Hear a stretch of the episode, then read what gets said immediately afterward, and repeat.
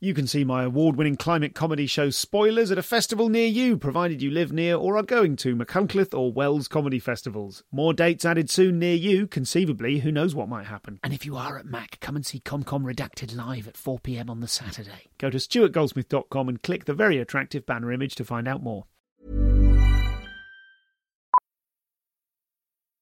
Millions of people have lost weight with personalized plans from Noom, like Evan, who can't stand salads and still lost 50 pounds. Salads, generally, for most people, are the easy button, right? For me, that wasn't an option. I never really was a salad guy. That's just not who I am. But Noom worked for me. Get your personalized plan today at Noom.com. Real Noom user compensated to provide their story. In four weeks, the typical Noom user can expect to lose one to two pounds per week. Individual results may vary.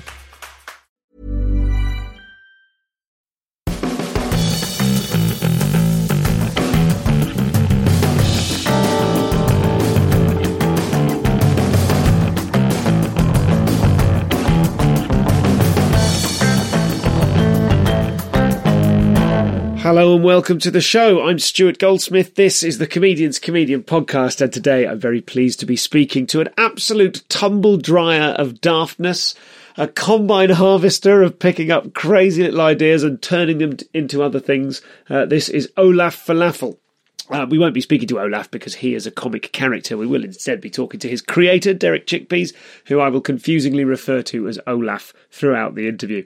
Um, we're going to talk about the way his mind works. We're going to talk about all of his projects, including his uh, uh, Olaf Falafel's Art Club, which was one of those lockdown superstar things, um, and some of his other work in the realm of writing and illustrating for children, including such books as Old MacDonald Heard a Parp, One Giant Leek, and also all manner of other little bits and bobs, not to mention uh, his entirely, not entirely separate, um, but uh, his very different stand up career, which manages to take the same sense of humour, attention to detail, and penchant for over delivering and turn it into something that grown ups can enjoy whilst drinking alcohol.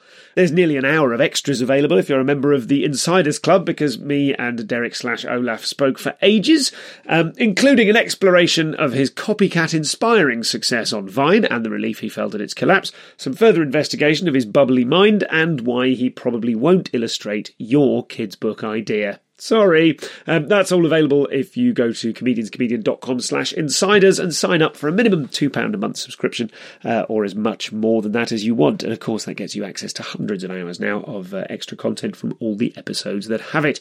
In this episode, we are going to talk about uh, his uniquely brilliant Edinburgh Fringe flyer designs, how he prioritises or fails to prioritise the millions of things he does, and how he manages to stay so goddamn happy. Here is Olaf Falafel.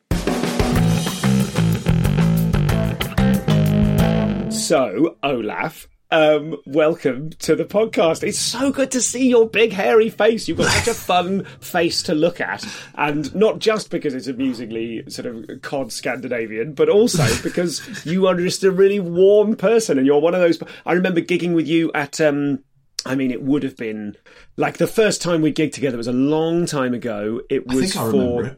I don't remember. It was like a sort of. It wasn't Lichfield, but it could have been. It was one of those kind of places, sort of north of London. Leighton Buzzard. Was it Leighton Buzzard? I think, uh, was it Leighton Buzzard? Letchworth. Letchworth. Le- Letchworth, thank you. Letchworth. Letchworth. Not, not Big Lichfield, there. Letchworth. There we go. Um, and it was a shame that that uh, game didn't go on for longer because two aging comedians struggle to remember towns in Britain. It's a Beginning with the letter L. no, don't do more. Don't do more. Um, if my wife were here, she'd say, "Do five more."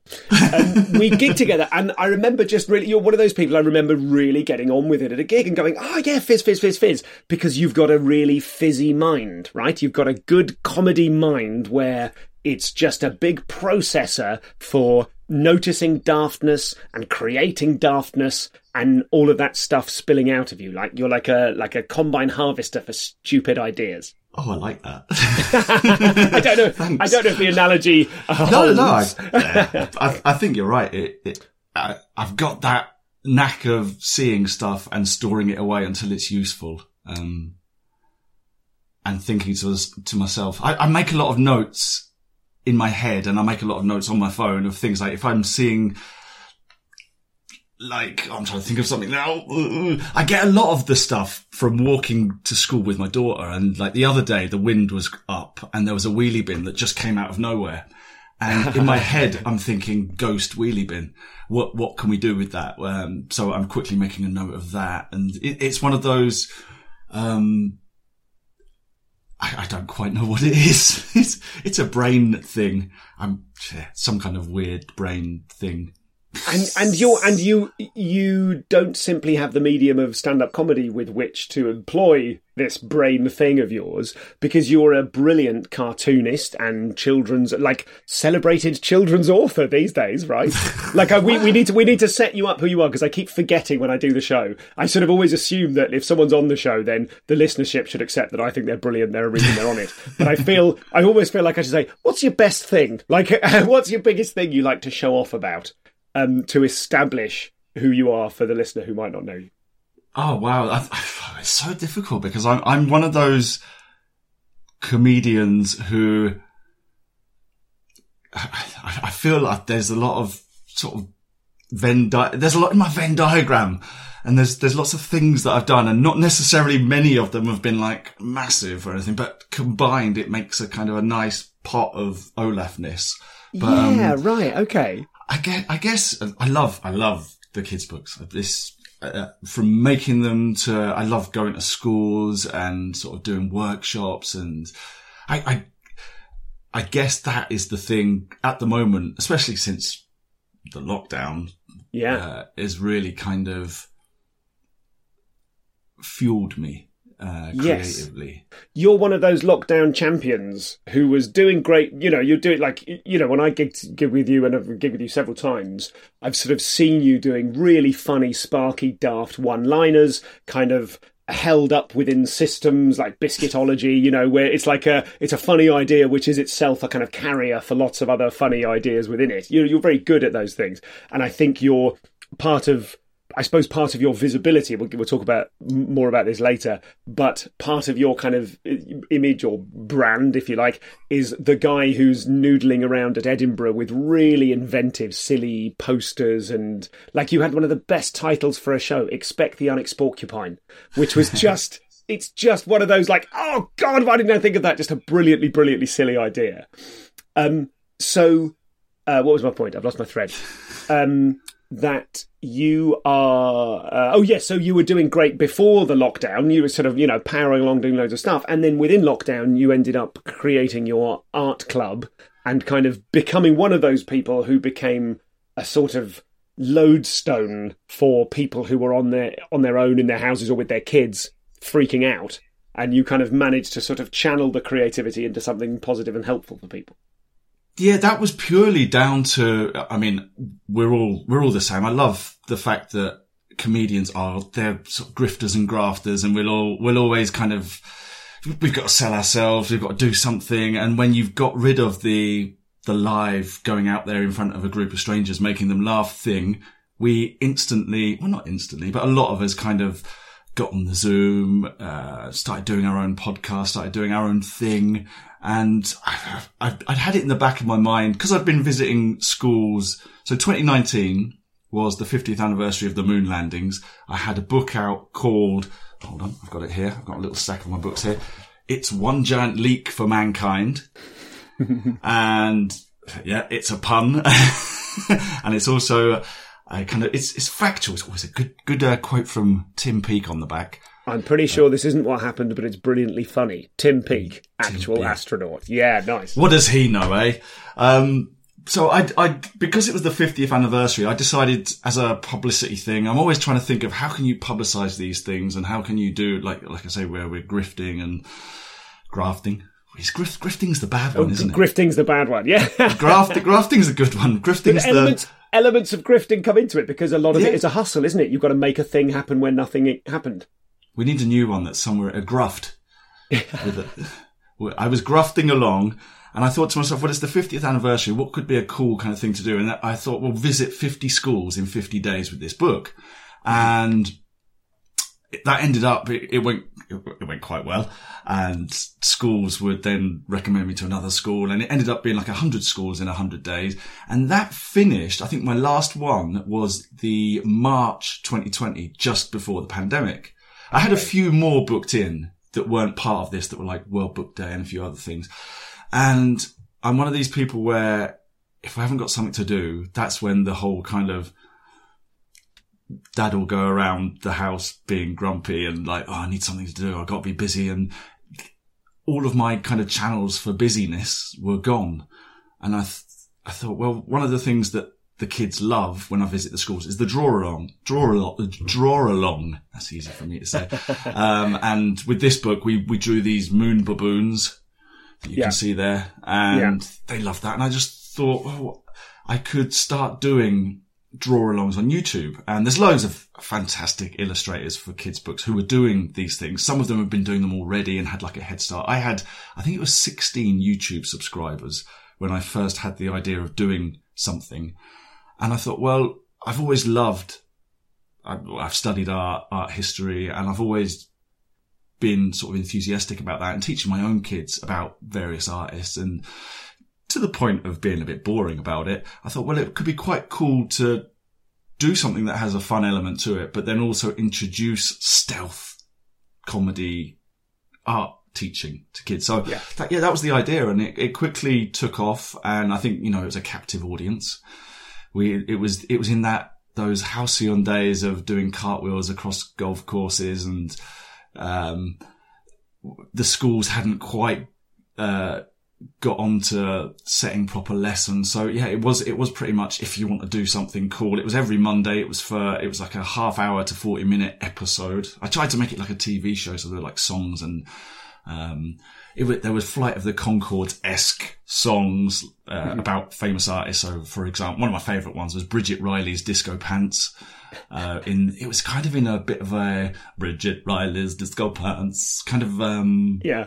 new Barry-ish kind of thing. Okay. yeah. Um, uh, and there was like Salvador Dali's Barmy Army, which was like a football chant. And, but then there were, yeah, there were, there were draw alongs and then there were other arty related things. And that just snowballed and my 16 subscribers went up to like 2,000, 3,000. It kind of slowly crept up. And yeah, it was, it was just, it, it was that dopamine hit that you, I was getting in a comedy club or in Edinburgh. I was, I was getting via emails from parents saying, you know, my, uh, quite a common one was my, my kids are always too scared to draw or always too scared to mess up or get things wrong. And that was a big thing that I wanted to get across was, even I'm rubbish. Do you know what I mean? um, and, and when I'm doing the sort of draw alongs and so I'd make a mistake and I'd, a bit Bob Ross, you know, happy little Yeah. accident type thing that, you know, there's, there's, there's no such thing as a mistake, you know, just, my eldest daughter, she's had to do a, literally yesterday had to do a, a portrait of one of her teachers. And the first one she did, uh, she, she made, uh, the teacher's got red hair and she messed up the eyebrow and she tried to correct it and ended up the whole face looking brown, uh, like Okay. too brown, like it, it, it looked like her IT teacher. Yeah. And I said, well, you can either turn it into your IT, te- this T teacher and make the hair black, or you can start again. And, uh, she, she was kind of devastated about it. But I said, you know, it is a mistake, but use it as a learning opportunity to, and that's another thing, uh, I quite enjoyed about doing it and going into schools as well is talking about resilience with kids and about how if you do mess up, then it's not the end of the world. You can sort of see it as I take in my sketchbooks to show them. Uh, for example, the the moon baboon there, I had to draw, say. 20, 25 different ones before I got it looking exactly how I did. And people, quite a common thing with kids is if it's not right the first time, then it's, you know, I can't do it. And Yeah. try, it's, it's easier, easier said than done. But yeah, but that, going back to the, the art club, that was my kind of hit of ego massage, dopamine, uh, bo- uh, injection or it was, Yeah. it was getting emails. It was getting tweets from people saying, Oh, my son would never consider picking up a pencil or if he got it wrong, that would be the end of the day. But seeing you do it has kind of encouraged him and helped him. And I get it from teachers as well saying, um, thanks, um, I, I, don't have to set a lesson, or this is one less lesson I have to set. Or, so no, it, it, was really good and it was really fun, and it, and it led on to uh, other little opportunities and things. So it was financially, it was. Um, I mean, I'm not one of these huge YouTube stars or anything, uh, so it, it, was one of those. You know, I'd get a little um, paycheck from yeah. Google or whoever it is, who it is Google, uh, once a month or whatever. And it wasn't a lot, but it was, you know, it, it was worth it. I stupidly kept all the ads off in some kind of weird honor. You know, this is. yeah, then, come on, good for you. Good for you. And, and it was only then after I sort of, after the, uh, the lockdown was over, I, I stopped making them. And that when, once the schools kind of wised up, wised up to setting lessons and that sort of thing, yeah. it, it, kind of, it plateaued. It didn't grow anymore. Yeah. And also, I had another, I had a book that I needed to illustrate. So my time, these things were production values and stuff were quite high considering it was just, and the writing of it, it was like three days out of my week. Um, so what was my point? My point, no, it, it led on to some, you know, some cool stuff. And the, the book that I've got that I've got out in July yeah. is art related. And that came off the back of one of the parents of an art club viewer was an editor at Puffin and she basically said, big art club fans, big Olaf fans, would, have you ever written, so I've done picture books before. I've done quite a yeah. few picture books, but I've never done a chapter book. Would you be up for doing an art related chapter book? So yeah, I've got, uh, I mean, I, it's, I don't, I don't want to be as crude as to plug it, but I'm going to plug it. No, I can plug it. It's called Trixie Pickle Art Avenger, and I've had a look at it, and it's proper. Yes. Uh, I mean, for the benefit of the pro- listener, we might use a little bit of this on YouTube, but uh, for the benefit of uh, the listener, it is a book printed out in PDF form on lots of bits of com- computer paper, and it's like a proper, like a manuscript of a real thing. And we're talking yeah. like t- 200 and something pages? Yeah, it is a lot of pages, but I mean, it is bumped out with bumped out with lots and lots of cartoons. I think I've, I've just had to write. So the, I've not got the actual uh, copies back yet. i am expecting them any day. So all I've got is a PDF as well that is printed out that I refer back to. But I'm expecting actual physical copies soon. And then there's yeah. going to be a mailer that goes out to all the sort of people who can make your book successful. Gotcha. All okay. the I've had to I've had to schmooze with the whole another set of gatekeepers.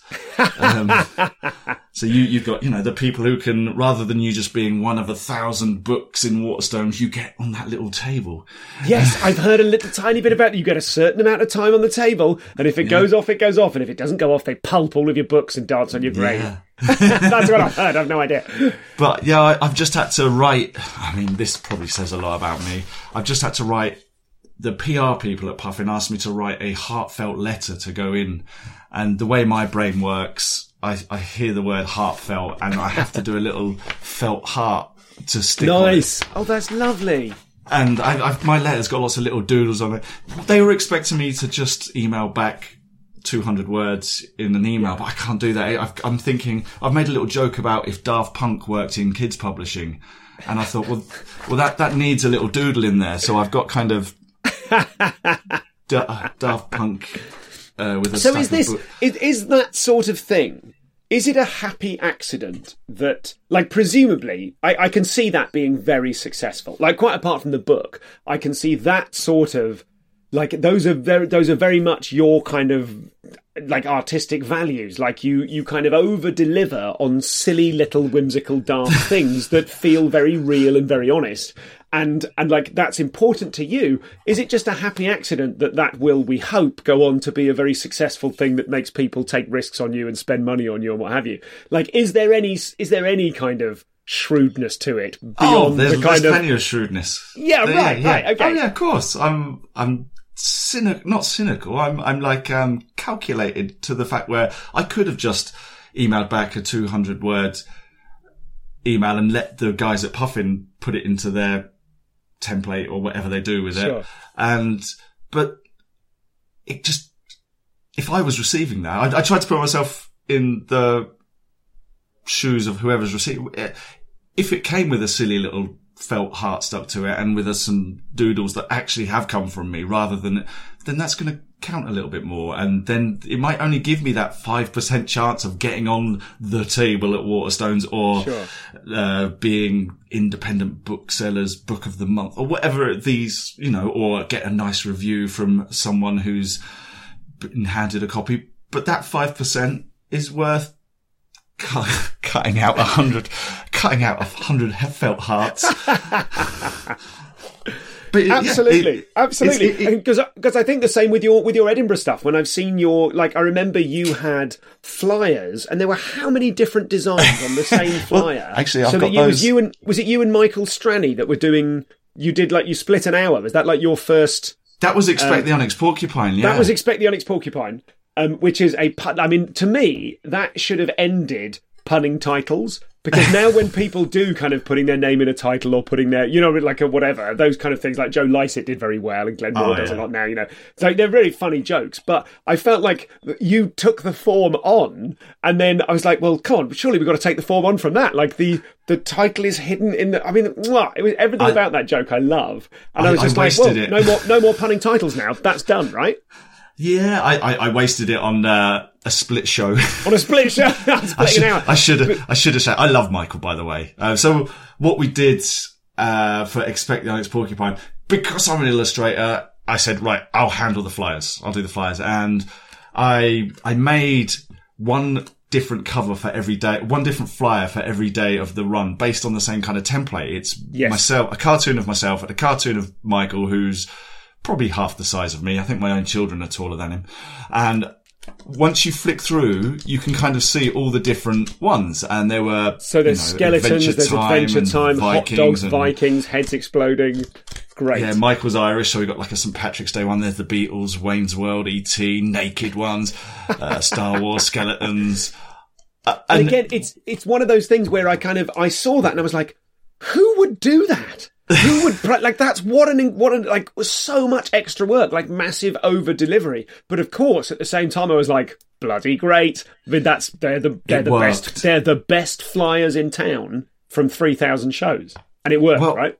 Well, it, it, it was a, that was, hands up, it was a happy accident. The idea to do a different one, actually, that was just a gimmick. It was one where when we were flying, when me and Michael were out on the grass market handing out our flyers, we could kind of chat to people and say, oh, we've got different ones. Which one do you want? Sort of thing. And give them an option. It's just a way of getting them in and talk. I love flyering. It's, it's a lot, lot of acts don't, but I love that kind of just getting to chat with people and because it's I use these as a barometer as well. If you don't like the flies, you're not going to like the show. So um, it was a happy accident that they looked like they were animating. They weren't intended to, but because I Yeah. got the, and then I thought, well, I Sorry, just for the use- benefit of the listener, you can use them like a flick book when they're when you Yeah. bunch them together. You can flick them and they look like they're animating. Yeah, So yeah, I have to go to a special printer for that, and it does cost a bit extra as well as it taking a lot of time. It costs a bit extra, but it is worth it because um, after that, I then used the, the I kind of rather than it being a happy accident, I thought, well, what if I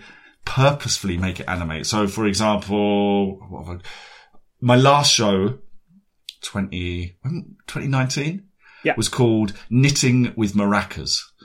Um, and I've got, I don't know if you can see it, but Oh, I saw that one. Yes, that's brilliant. So, so what? go on, describe it, Stu.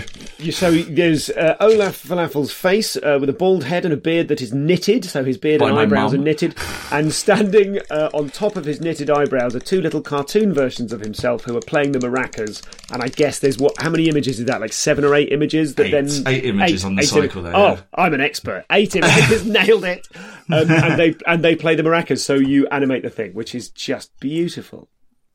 But yeah, that's that. That is that. That's totally brand falafel. That is. That's and it, when you said about brand build, it is a kind of a brand, isn't it? It's, not even a kind of a brand. It's absolutely 100% a brand. It's just that the values of the brand are positivity, warmth, uh, effort, lots and lots of lovely things. Like there's nothing, about, there's nothing wrong with a band, a, a brand per se. Um, No. Particularly when a lot of people's brands are cooler than cool, arch kind of look. Do you know what I mean? If you think of most of the awesome, like people want to go up there and have an awesome poster that makes them look cool because deep down they know they're a loser, right? like all of us, I'm including myself in that. Whereas yours is just really warm and inventive and silly and positive, and that's a brand. There's nothing wrong with that. Oh, I'm getting bashful now. Um, no, it, it, it is, cynical is a horrible word, but it is planned and it is Yes. thought about. There's a lot of thought put in there. And I think thought and love are, you know, they're bedfellows. And I do think about everything and even down to the little, I think the little details are kind of what, what I like in things. I always think, I always think back to what do I like in things? And for example, um, there was a, I had an interview about books and it was like, what was my, uh, favorite book as a kid? And there was a book called the Ha Ha Bonk book. And d- uh, it was by Janet and Allan Ahlberg, who you might know from the Jolly yeah, yeah, I, know, I think I know it. Yeah, This the Ha Ha Bonk book was a it's a joke book, and I remember it at school, and I remember like one of my best mates having it, and I had to go out and get it, and it was not only were the jokes in it great, and I love jokes, but there were characters throughout it that it was a level of detail that didn't need to be there, but you had like one of the characters was a, a fork with legs and it had a little sausage on top that also had a face and they'd walk along and they'd talk about something at the very beginning of the book. They'd be like, Oh, I can't wait for this book to get started. And then sort of three or four pages in, they'd, uh, they'd be doing something else and there'd be another little, there'd be a teapot that would come along and an aeroplane. And then they, throughout the book, there are all these other little hidden stories woven in. And the reason I liked it was because there was that level of detail and there was that kind of extra effort and you, you could sense that, well, at the time I probably couldn't tell that there'd been extra work and love put into it, but I loved it. And that's kind of what I like to do with, with my stuff is certainly with my kids' books is put in those extra little bits of effort and extra little kind of bits that I don't necessarily have to do. And people often say, my other half often says, you're, you're nuts. Why, why, why, why, why have you spent the last five hours making a bum animate? Or what, do you know what I mean? I, I do these things and that they, they'll, they'll get back from work and say, what have you done today? And I, I feel like I'm giving my kids an unrealistic expectation of what work is. And, and you probably have the same.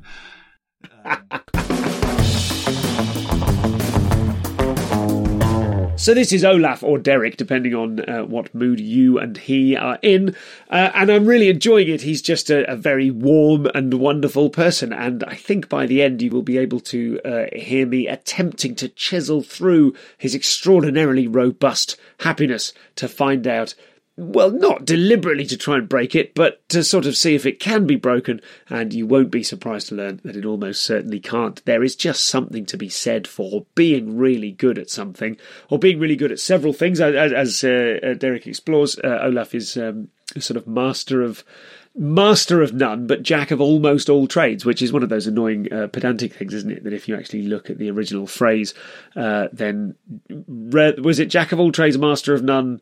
But better than a master of one or something. I don't know. Like you can't do pedantry when you haven't done the reading. The one that always annoys me is um, feed a cold, starve a fever. You know what that means, right? It doesn't mean uh, you should feed a cold and you should starve a fever. It means if you feed a cold, you will get a fever and have to starve. All right. So no more of this bullshit in my inbox. All you people who continually every day, day in, day out, send uh, that sentence to me, uh, misusing it. All right, I'm tired and still bunged up. How is this possible? So sorry. Listen, uh, we'll get back to Olaf Falafel in just a second, um, and we will also. Um, oh, I'll tell you where you can find him. You can go. You can find follow him on Twitter. Very very funny on Twitter.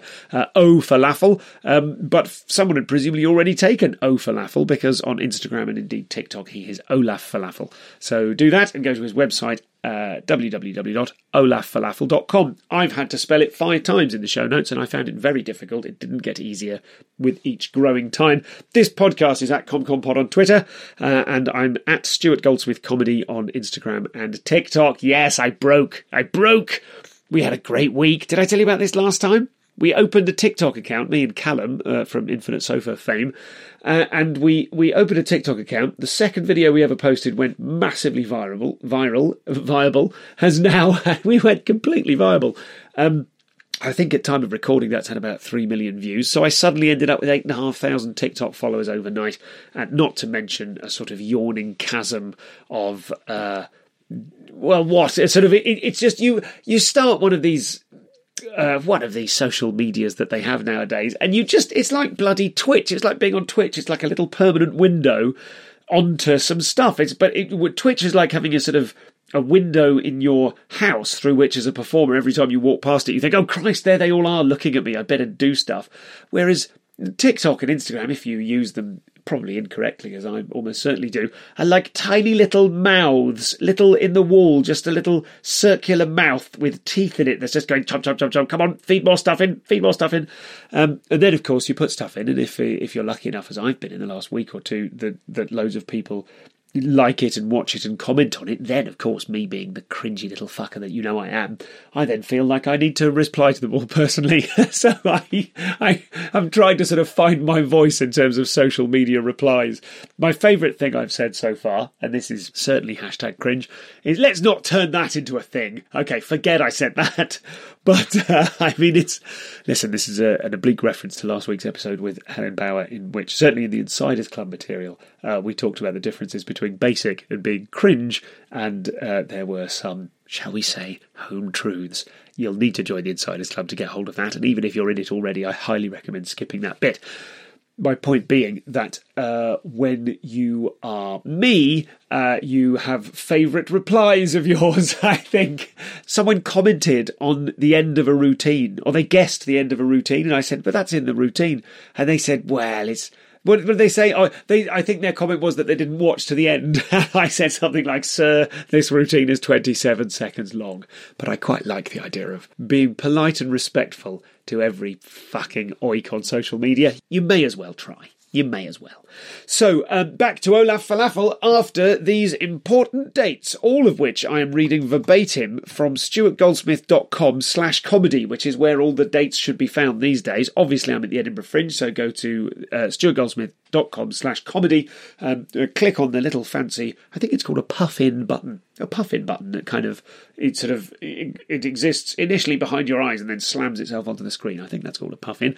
Um, and then there are some tour that's not a tour work in progress dates in Wells, Swindon, Bournemouth, Salisbury, Bath, Fordingbridge, Bristol, Cardiff, Oxford, and Tring. All of them are within two hours of my house. If you want to see me more often, you should come and live near, but not with me. I'm not going to go into dates. They're all in June and July. And if you want to go, if you want to find out more, go to stuartgoldsmith.com slash comedy and then painstakingly cut and paste the ticket link that is there because the links are not clickable and I can't fix it. Um, thank you to those of you who've been in touch to tell me ways that I could fix it by replacing it with a much less functional and fast system. This is the happy medium that I am accepting for now. Uh, if you're on mobile, of course, you can simply long press, and then any phone worth its salt, when you long press on the link, will open the link, so it's not my problem, all right? Thank you. Back to the interview with Olaf now. That now, that's it. Here's Olaf.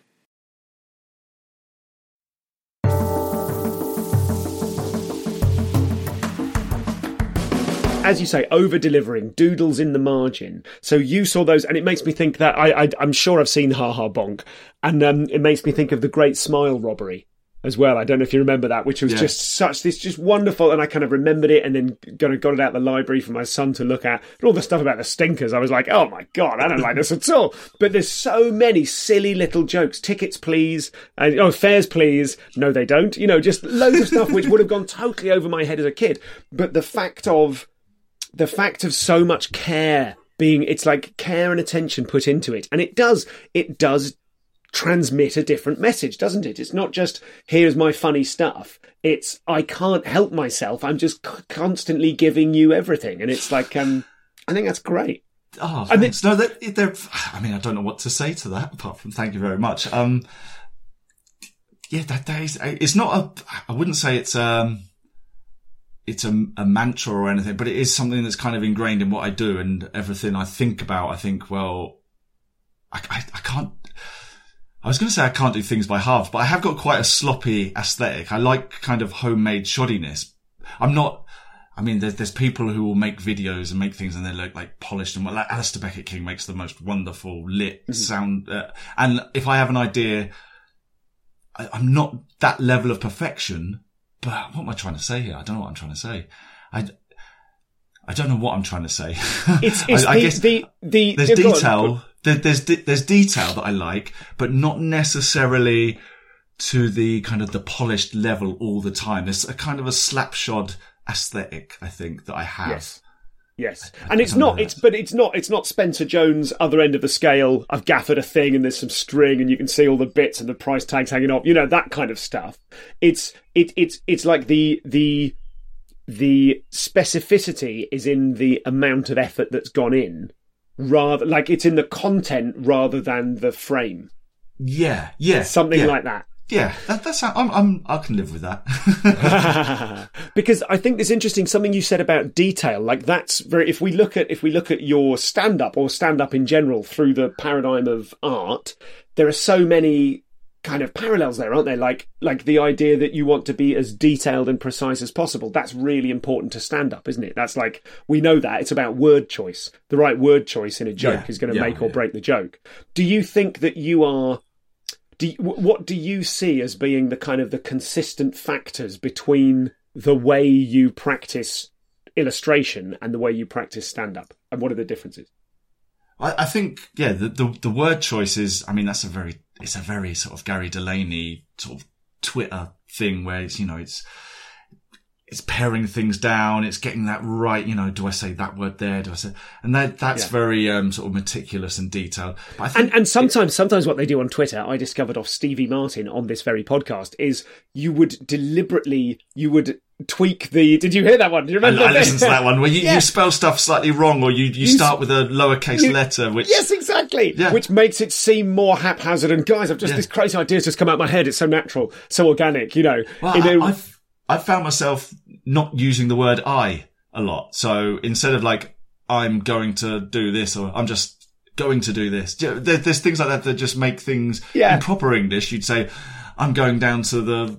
Oh God, I don't even Yeah. know why I'm going. I'm going down to the baker's, but it's like going down to the bake. Yeah, there's, Yes. there's, it's, it's developing its own language, isn't it? And like picking up on those kind of trends of language and how quickly it moves and shifts. I find absolutely fascinating. Like I don't know where it comes from, but there's something I see on American Twitter, and that's starting to be used by British comics now. Is not me doing something, but then the thing that you're saying is the thing that you are doing. But it's as if you're going, oh, I, I can't believe I'm doing this. So you go, not me going to the baker's or something like that. it, it is like we need to, it, we're constantly having to keep up and constantly having to learn a new language every six Totally. months. But it's, it's, it's not every six months. It's, it's, it's constant. It's, it's always evolving. And I mean, having, having kids at the age that I've, I've- got a 10 and just turned 13. So I've, I'm now a teenager dad and they're both into TikTok and they will, I mean, I'm on it. I've got, I think I've got about 40,000. I'm, I'm not active by any means. I think Yeah. I've done, and, and I've, I've almost had to stop because they've told me to, or, or because a lot of their friends have like, uh, follow your dad on TikTok. but they're, they're constantly telling me about stuff and keeping me sort of abreast of what is down with the kids. Um, but yeah, it, it's even, even from pop artists to, um, I'm just, just trying to think of, you know, they're, they're big Bo Burnham fans because of TikTok and they're, um, they're, they're telling me, they, they send me gifs of things that I don't understand and then they have to Yeah. explain them to me. And Yeah. I'm like, God, how old do I feel? Uh, totally. Totally. yeah, you're right. With the, with the going back to the, the language of of Twitter and the joke, kind of trimming it down, and that is kind of. I'd say there's for for my stand up. I'm. um I think you you said it earlier on. I, I'm I, I kind of like a good vehicle, like Biscuitology, and there's there's one that I'm trialing at the moment, which is all to do with uh, a mind reading mic stand, which is basically just a way of fitting my stupid. Some of them aren't even jokes; they're, they're thoughts into a set, into a way, and almost forcing them onto other people kind of makes it quite funny. And I love the the uh, just messing with people in the audience and but in a kind kind of way some of it can be quite cruel but we, we've got a kind of a trust that i am just an idiot and everything i say i don't mean sort of thing Yes. so yes. um like the biscuitology for those for people i'll probably explain it's um i, I kind of have a a little book i keep in my back pocket and at a point in the gig or a gig i will bring it out and I will, I'll ask if anyone's into horoscopes or astrology or crystals or, you know, that kind of thing. And then I, I basically say, if, if someone puts their hand up and says yes, I, will say that that's rubbish. And that tends to get a laugh. And, uh, I'll then say that I've invented something that's far more accurate character representation technique. It's called biscuitology. Uh, if you tell me your favorite biscuit, I can tell you a little bit about your personality. And it's nothing to do with people's personality. It's really, it's just a vehicle for me to tell a funny thought slash joke. So for example, if some, uh, some of the biscuits, obviously I've developed little jokes that are down to the biscuits. Um, I mean, there's a good one for Hobnob, which you can, you probably don't have to work too hard to guess what it is. But, um, uh, but it, written down in the book are several little kind of semi thoughts. So, for example, uh, one of my favorite ones is, uh, so what, what's your favorite biscuit, Stu? Uh, my, I like um, uh, I like a dark chocolate digestive.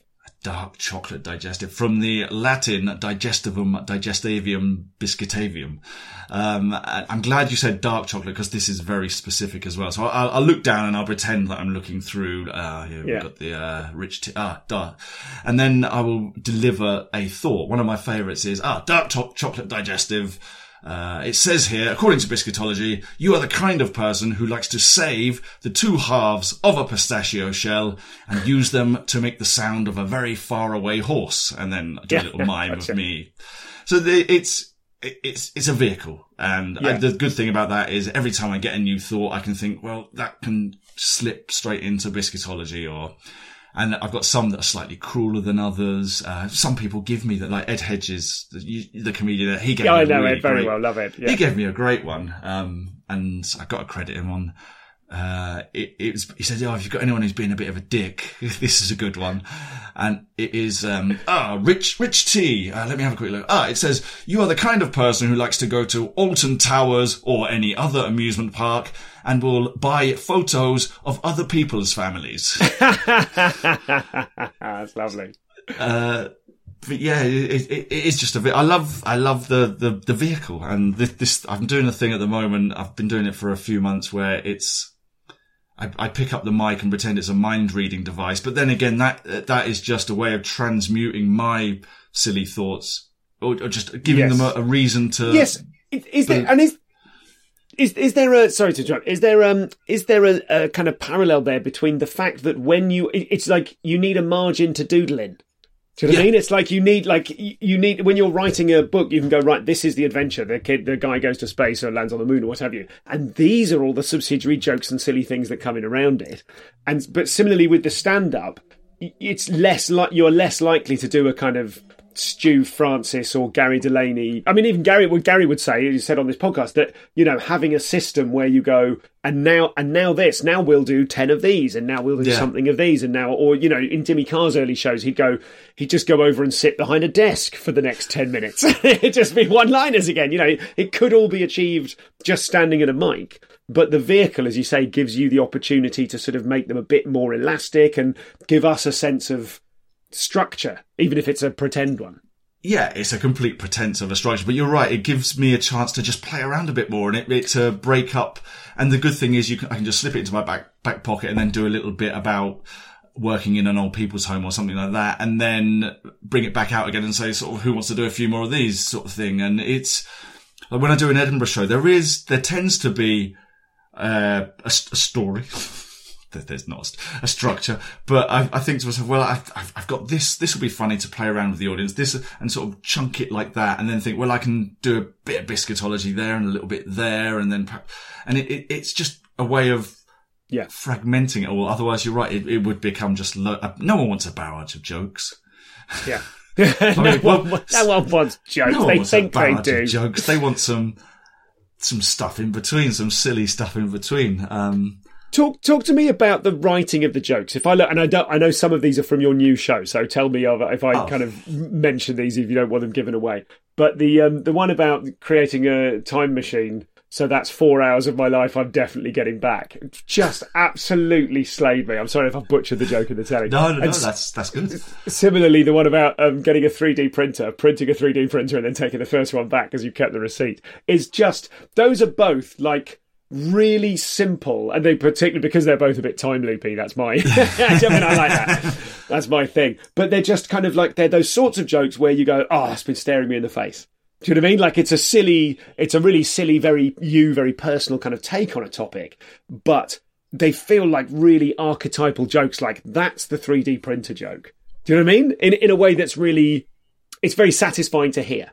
Yeah. So, so in the writing of those jokes, are they just doodles? Are they just thoughts that you blurt out? Are you doing any, in the same way that you would draw a moon baboon and draw it 25 times to nail it? Are you doing a similar process with, here's a thought, here's it refined, here's it refined further, now it's finished?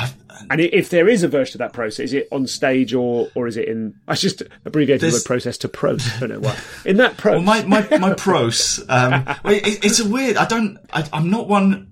I tried it. I tried sitting down doing big flow charts, and I've, I I bought books about joke writing when I first started, and I would try doing the kind of techniques and stuff, and you know they were great for generating ideas, and but I found my best jokes have come through having an idea or hearing a phrase or you know like yesterday i heard someone say the phrase being too hard on yourself. And instantly that is logged and that is in my head now and i'm thinking mm. there's got to be a joke being too hard on myself and i'm thinking is it something to do with brass rubbing is it something to and that will go on now and i'll be spinning six or seven plates and i'll i'll make a note of just too hard on myself in my phone but I'm processing in the background, and it it, it always happens in the shower, as um, Okay. probably a lot of people say. I it, I heard something about the the ions being positively or negatively charged when you're in the shower. I don't know, that's bullshit, but um,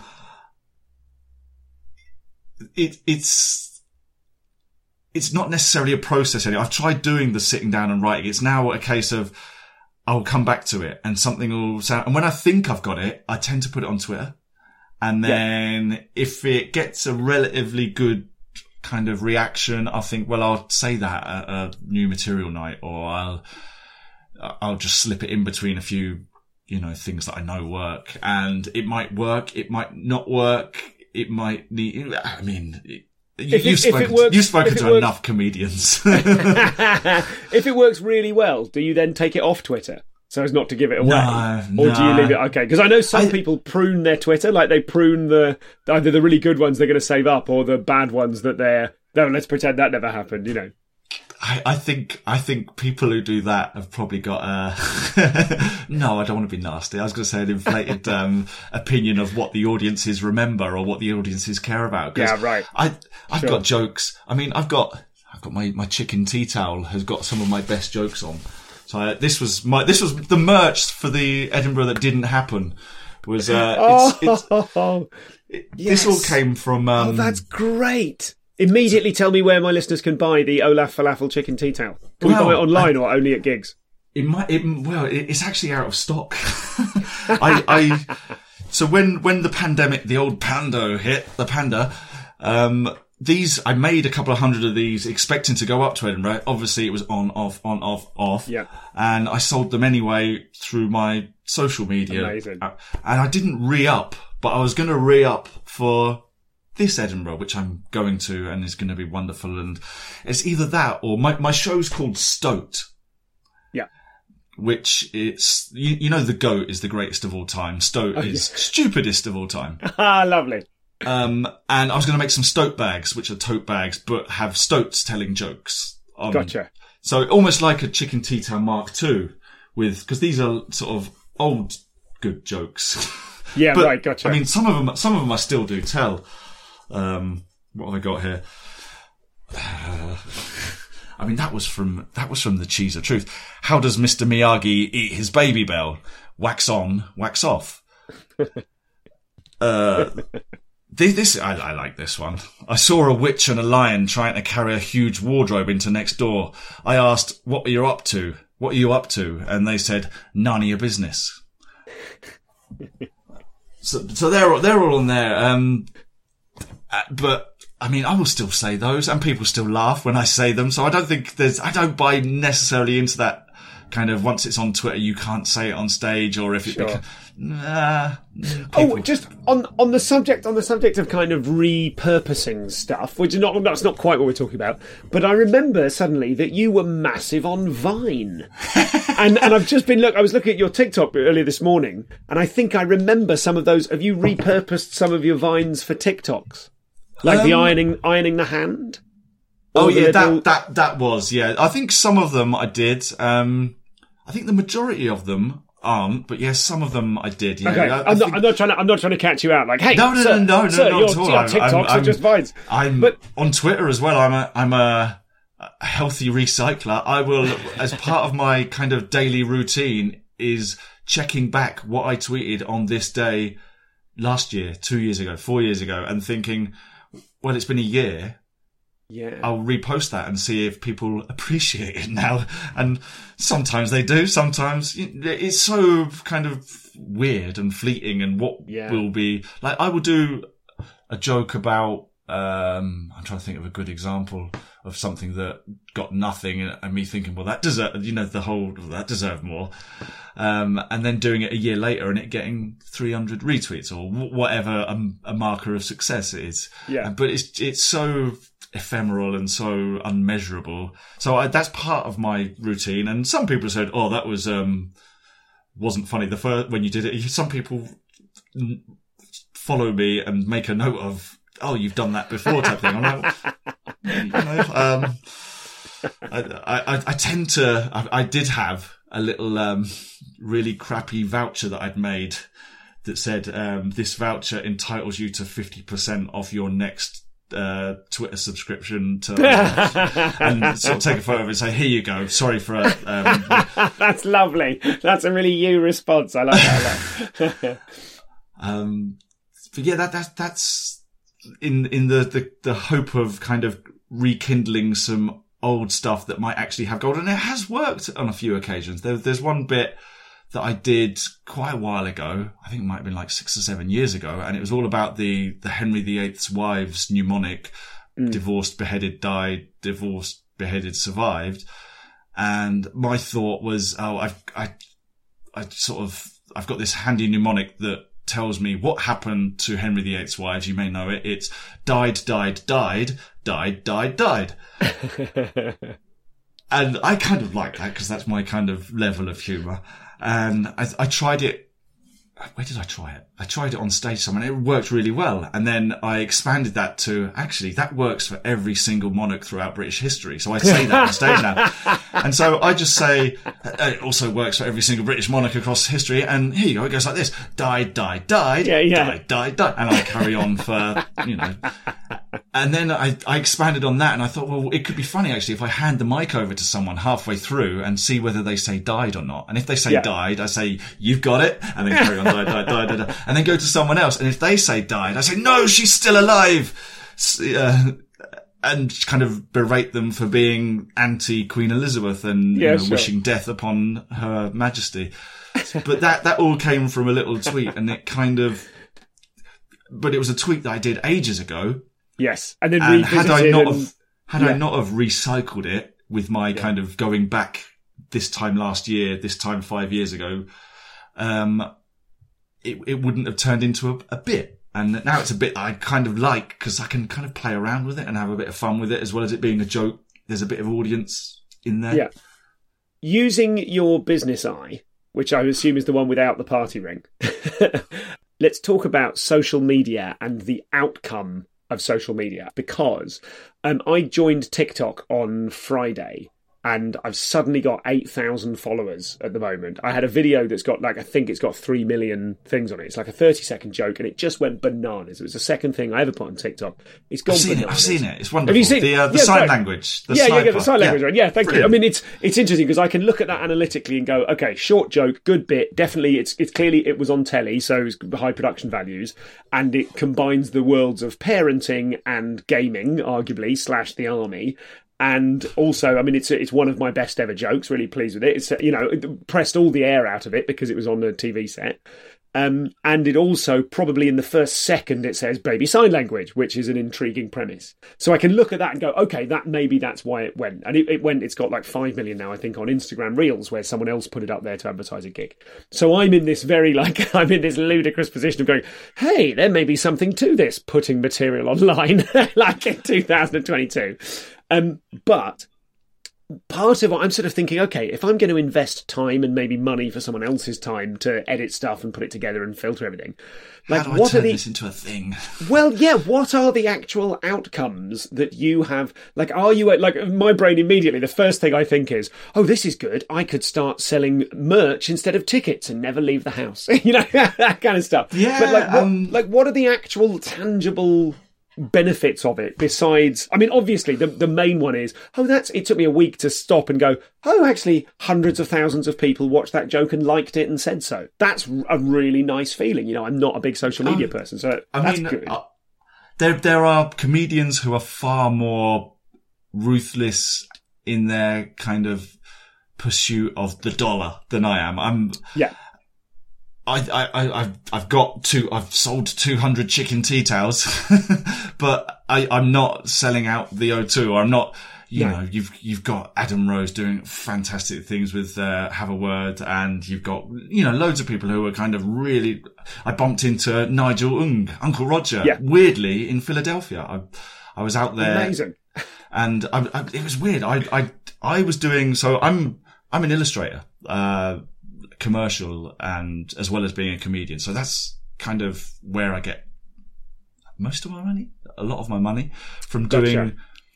Uh, I Yeah, I was, of- I was, I was going to ask, what's the backstory of all this incredible creative freedom? Aren't you desperate to make money out of? Oh no, you've got a job. Great. Yeah, I do. I. I do have a job that pays quite well. So there, there's there's there's part of that where I haven't got the fear. I haven't got the Yeah. fear where if this doesn't work, then shit. But then I think the reason I haven't got the fear is because I've got two kids and I can't have the fear when I've got two kids who are 10 and 13. I need to have that steady kind of, um, but anyway, I, I was doing a, a job in Philadelphia. I do a lot of live drawing at corporate events. So they'll Ah, have yes. like three or four hundred people in a room to talk about this. Uh, this one was all about talcum powder. Amazing. It was it was a, a mining company. I didn't realize you kind of mine talcum powder, but uh, and they were from all over. And then as they were talking about the ways forward, and I was there drawing trophies and people shaking hands and all these kind of like making a big wall of doodles on a thing. And I do quite a lot of that, and it's it's a skill um, that not all illustrators can do because of the the nature of illustrators as a huge generalization being quite insular and quite introverted and quite not necessarily liking being around lots of other people um, Gotcha. but that's kind of where my comedy Venn diagrammy thing and that kind of have channeled me into a slightly different illustration bit. But I was out in Philadelphia. I just finished uh, quite a long day's worth of. It was actually before the event. I had to do quite a lot of prep, boring stuff, um, and I was just popping out to get a vegan takeaway, um, and I was- I was tucking into these vegan chicken nuggets, and I sort of did that double take, and it was it was Nigel. I was like Nigel, and he sort of walked past me. He was like, "Oh, laugh." what are you doing here? And he, but he's, he was doing the first of two dates in Philadelphia and I went along and I, he got me in and I was, oh, I mean, he's lovely, I knew him before, I knew him before he was famous. Sure. Um, but it, it was, it was great to see. And he sort of going back to the initial point, he's someone who's definitely knows Yeah. how it works and how to Yeah. monetize it and how to make the most of it. I'm, I'm, I'm in it for the, the warm, fuzzy feeling, which just sounds terrible, but I, I'll do something like, I did a, a Jurgen Klopp impression with a train ticket. Have you seen that?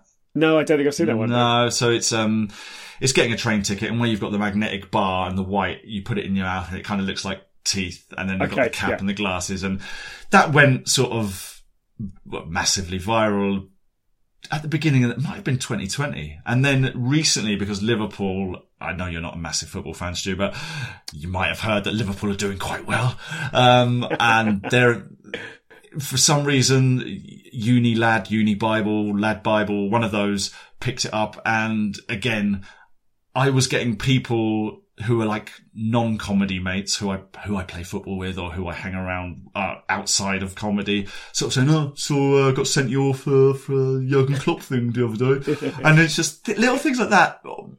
Monetarily, nothing, but it's just a little, uh, you know, see, I am quite funny, and a lot, a lot of the people who I play football with and a lot of my mates are, who aren't comedy mates are plumbers, electricians, brickies, uh, tilers, that kind of thing. And we'll go and we'll have a few beers with and we'll go and watch the football. And it's, I'm not funny.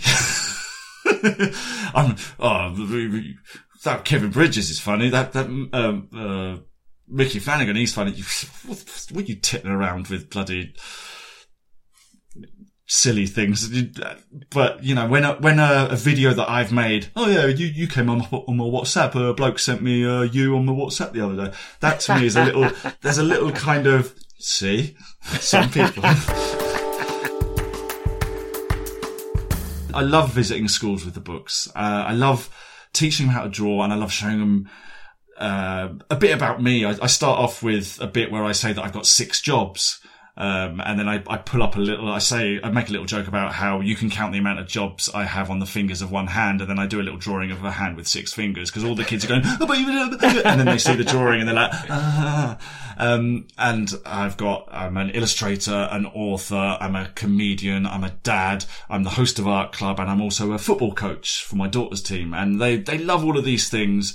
And I, I love showing them, uh, just that it's you're right. You don't have to necessarily grow up too quickly.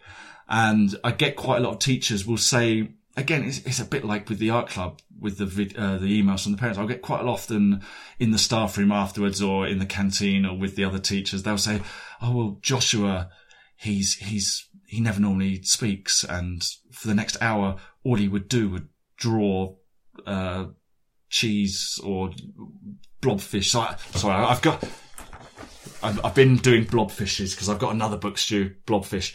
Lovely. Uh, all, all with um, all he's been doing is drawing blobfish, and he, they keep talking about um, the the football posters you do, and they keep talking. So I, I, I love that kind of.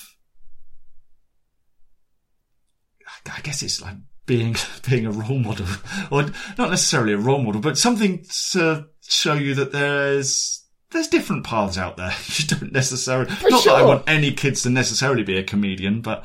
Um, do you do you think that you're? Um, oh, just before we move off Vine, I had one last one last question about Vine, which was to do with obviously they closed Vine. Like you yeah. had a big following on it, and it was one of those ones where you were in at entry level, you built a big following, you've done all of this material, and then one day they just announced, "Oh, we're pulling it." And I'm just trying to imagine the equivalent now if they just shut down Instagram like yeah. the extent to I, which I so relieved. many people did you? That's yeah. go on. I felt quite relieved because I I set myself actually I, I I did say before we were on air that the last I'm a, I'm a ComCom completist, and the last one I listened to was the Rob Deering one.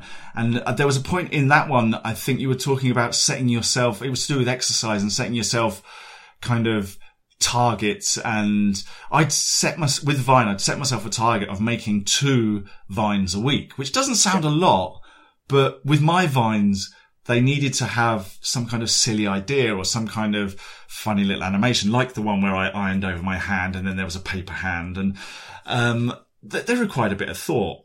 And it got to the point where it became a bit of a, a millstone, a bit of an albatross where I'd go around thinking, oh, what can I do? What can I do? What can I do? And I'd be picking up a stapler going, oh, is this a phone? No, let's do it.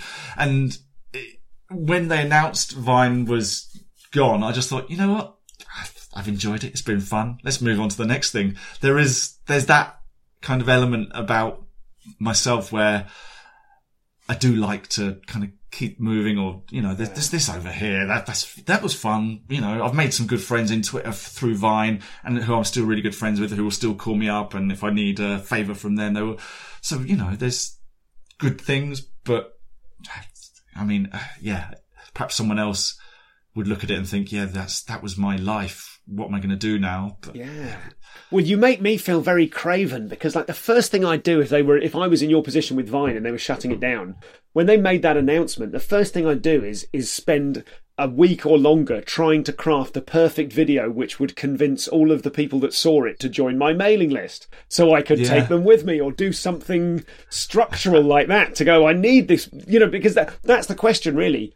If you are, i- i- are you able, with all of this creativity that's pushing out there, are you inclined to, and, and are you able to turn it into something tangible, whether that's ticket sales or whether it's a following or, you know, you've got thousands of people on your YouTube channel. It sort of feels like if I was your manager, not not not not like your that- agent that's- kind of thing, but it like, where, is there a person? Is it like your partner or or someone who is saying to you, "Jesus Christ, Olaf, do, tie it all together," or or is that less? That- I mean, it doesn't matter now I that you've got that rid of the children's books.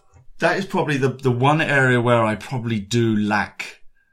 that sounds really boast. Not the one area, but that is one of the No, no, major no. areas where I do lack totally. is is having someone who can see the wood for the trees. Whereas I'm very much like, oh, this is fun, and then I'll go off and do this, and then I'm like, well, I've got that bubbling away in the back of my head, and that all the, and then I have to make myself to do list, but I need.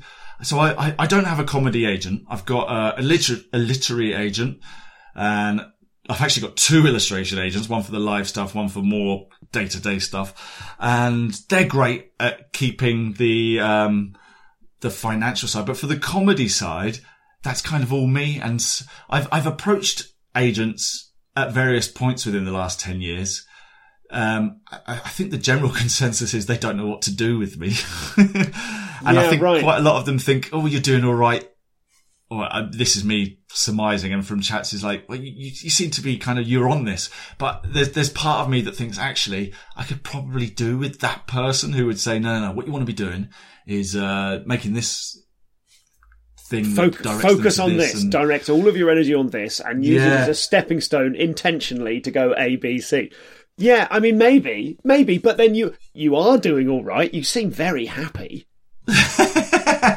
um, yeah, I, I find am. I, find myself sometimes thinking I'll worry about what to do next, and then after weeks of worrying, I'll think, what problem am I trying to solve here? do you know what I mean? Is there a problem? Is is there a problem?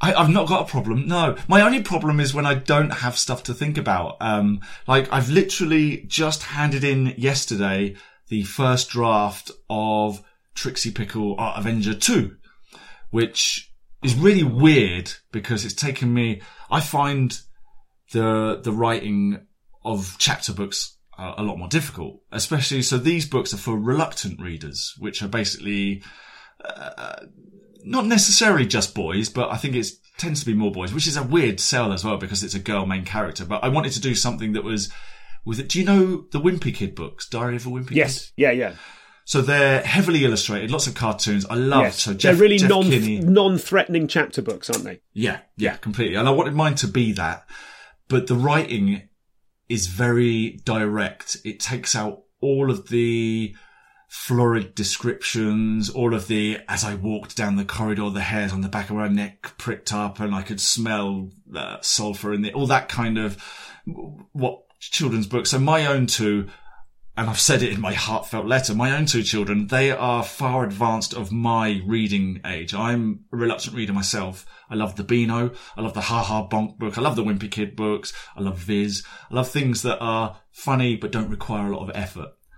Um, but writing that is a lot more difficult than it seemed because you have to be so succinct. You have to get rid of, I'm not saying that children's books that use a lot of those kind of senses and uh, sort of world building type kind of uh, descriptiveness.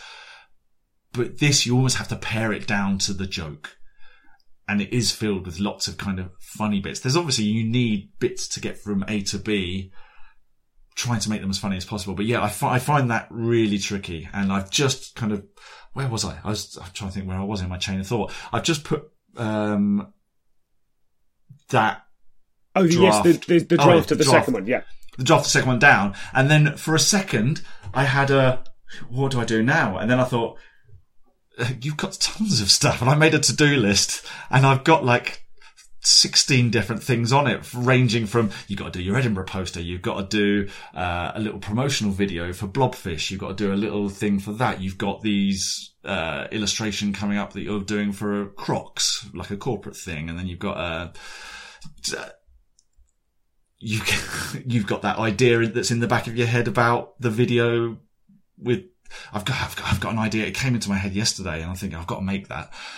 It's imagining. I mean, it, it, it's the sort of thing that might I might do, and I'll put it on Twitter, and it'll fail. But it's a video where imagining that language has been replaced by the stings from 90s sitcoms. So like the down down down down down down down down or the the Seinfeld kind of. Uh, so just doing people sort of, you know, do you want a cup of tea or a cup of coffee? But instead of asking, they go, and it's just replaced with that. and I think that could be funny, but when am I going to have time to do that? so that's on my to-do list. Um, how how do you feel about all the work? Do you find it exciting to have a huge to do list, or do you find yeah. it? Oh, you do. Like, there's nothing nothing negative, but you don't think, oh Christ, when am I going to do it? Am I um, capable? Is there any kind of like negative self talk of like, can I? Oh Christ, I don't know how I'm going to solve that problem. I don't know what am I? Can I do this? Will I be good enough? Is any of that kind of stuff, or is there none, none of that? I've, I've, I've, um, I've always found that stuff happens and stuff eventually by hook or by crook appears. If I just, sometimes I need to not sleep much to do it. And my other half will be in bed and I'll be sat there with a laptop animating a man shaking maracas or something. And she'll be like, Oh, what time is it? I'll be like, it's 3 a.m. I'm on frame nine or whatever. Um, but th- there are bread and butter illustration things that I'm not going to talk about because they're boring but pay well. And they're things, and I'm not going to because I need them and I would hate yeah. to people to hear that I don't enjoy doing them. But there are things that aren't necessarily as creatively fulfilling. Yeah. And they'll be on my to-do list and I'll think, well, I'll do that first and then I can do the nice stuff. Yeah. Um, but it's not necessarily that I look at that and I think, oh, I'm not going to, because history has taught me that I'll always do it in the end. And like I've got, um, so the launch of both of these books. So one's being launched in June, Blobfish, which is the picture book. And then one's being launched in July, which is the chapter book. And then around those, you get a hub of activity, visiting schools, bookshops, that sort of thing.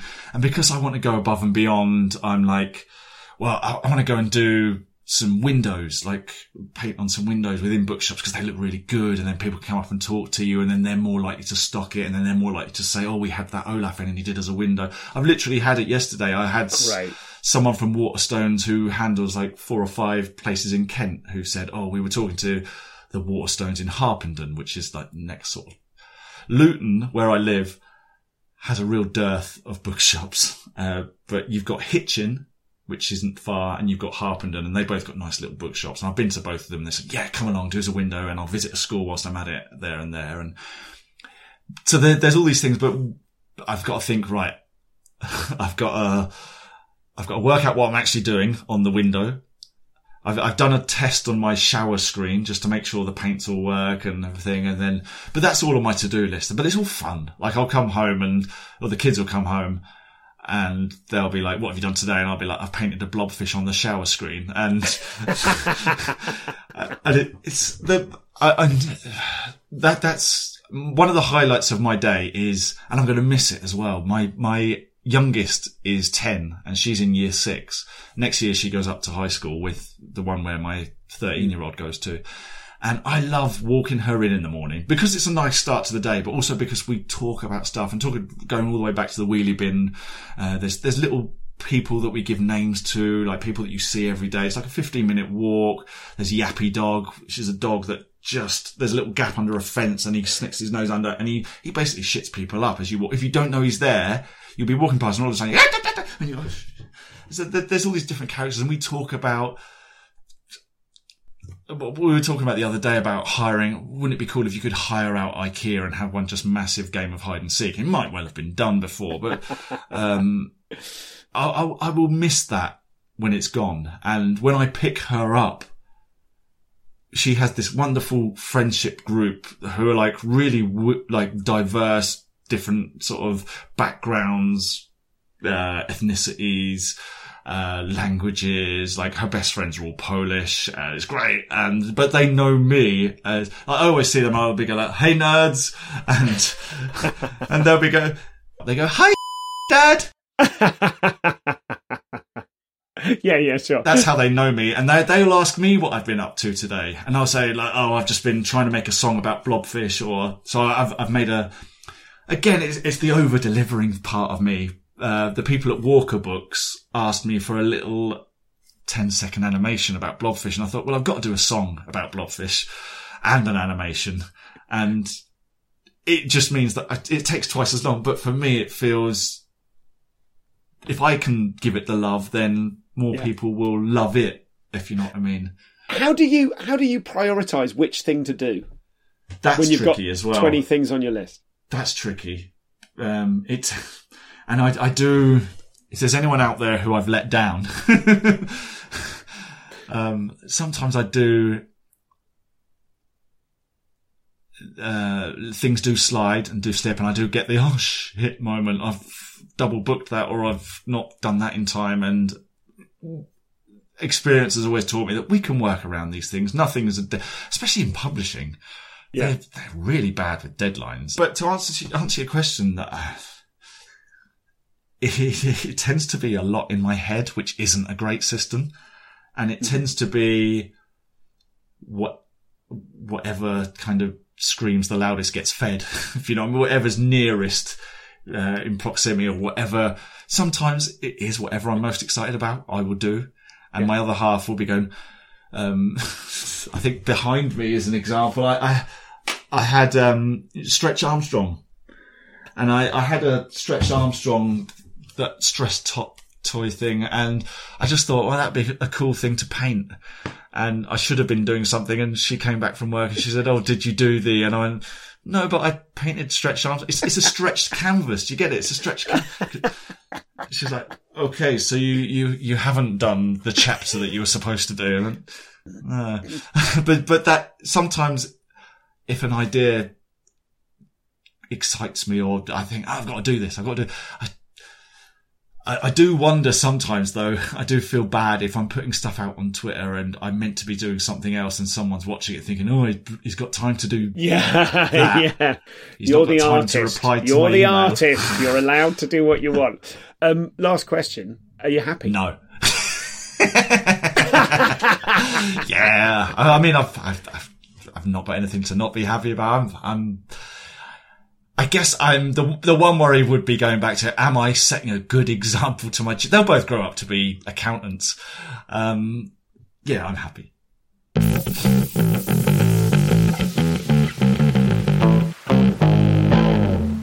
So that was Olaf Falafel, who you can follow on Twitter at o- ofalafel and everything else at Olaf Falafel, uh, including his website, olaffalafel.com. It'd be great to not say that anymore for a week or so to let my mouth recover.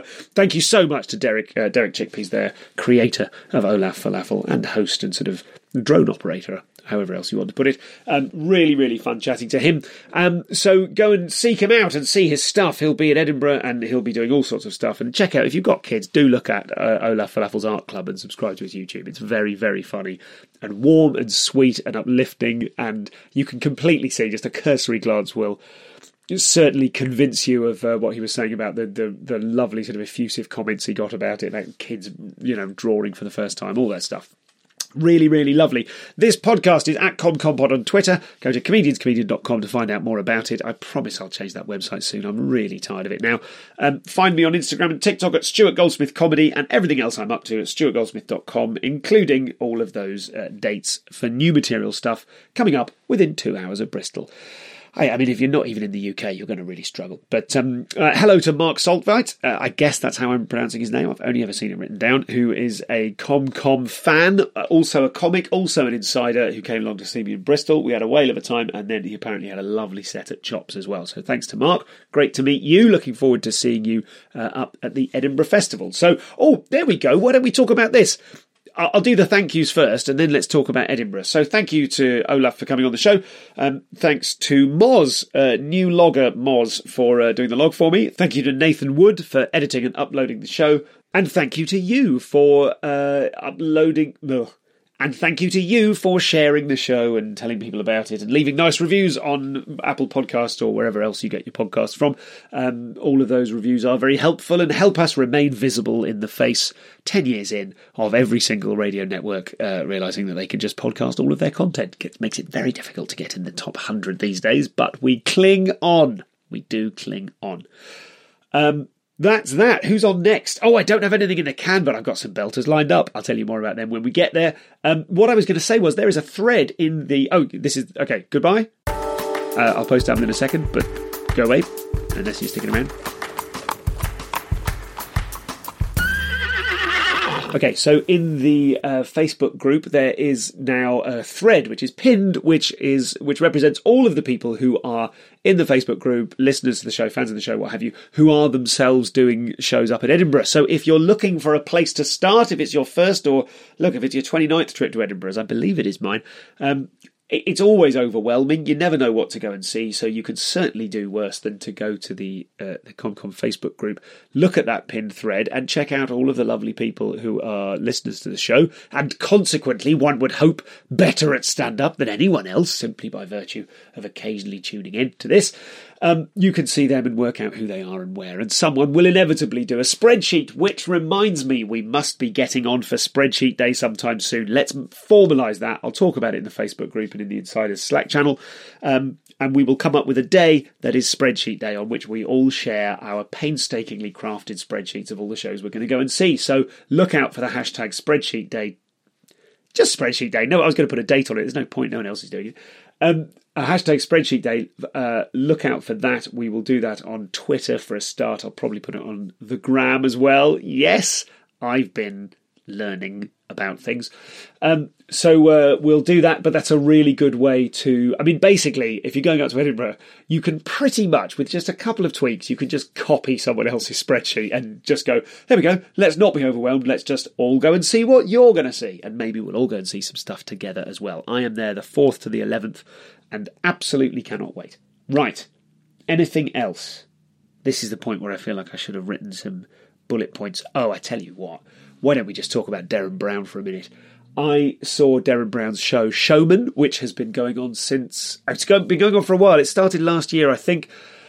Reviewers are not allowed to tell you anything about the show, so neither will I, except to say that I loved it. I know enough twiddly little bits and bobs about magic and mentalism to know how some of the tricks are done, but it's not about the tricks, and that's the genius of Derren Brown. I remember seeing him in oh, somewhere in London years and years ago. Can't remember which show it was. Svengali maybe.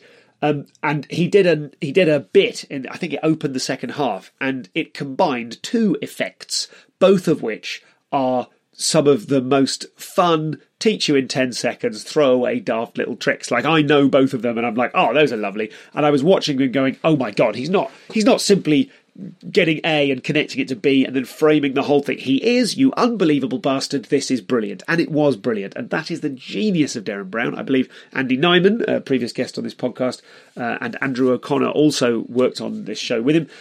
Um, but the their combined genius and sort of through through what Derren does and how he does it is less to do with the tricks, which are brilliant and surprising and inventive and all of those things but it's the fact of how he holds it together, how he frames it, how, the meaning that kind of bubbles up out of it.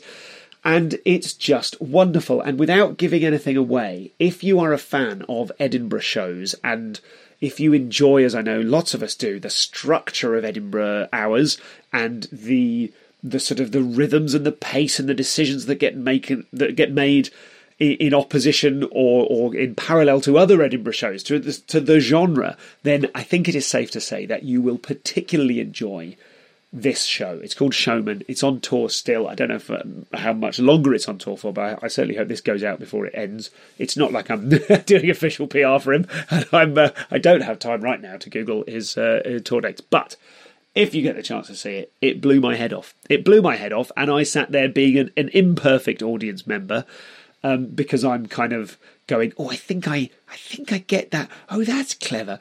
Oh God, no, lost me totally. What? Oh my, oh that, oh my heart. Just great, just absolutely great. So if you get the chance, go and see uh, Derren Brown. He's very much our Derren Brown. So that's that. That'll do me for now. Um, I'm going to get on with um, oh, just you know the general mincing about that makes up a life. The Boutros can swim, and uh, he learned last time. And uh, last I missed the last session because I was gigging. So uh, I am going to go and take the Boutros swimming. And those, aha, those there's some pings there, and uh, the pings are Olaf sending me as we speak the cover art for this show, uh, for this episode. So thank you everybody. Uh, this has been great fun, and I've got some belters still to come. Speak to you soon. Oh, if any of you know Derren Brown personally, give me a shout because obviously I would love to interview him specifically about the comedy elements of his show and how he uses comedy because he does brilliantly. Um, so if you know him and can hook me up, not like if you're pals with his agent, but if you are personally connected to him, as I know one or two of you are, um, give me a shout. Goodbye forever.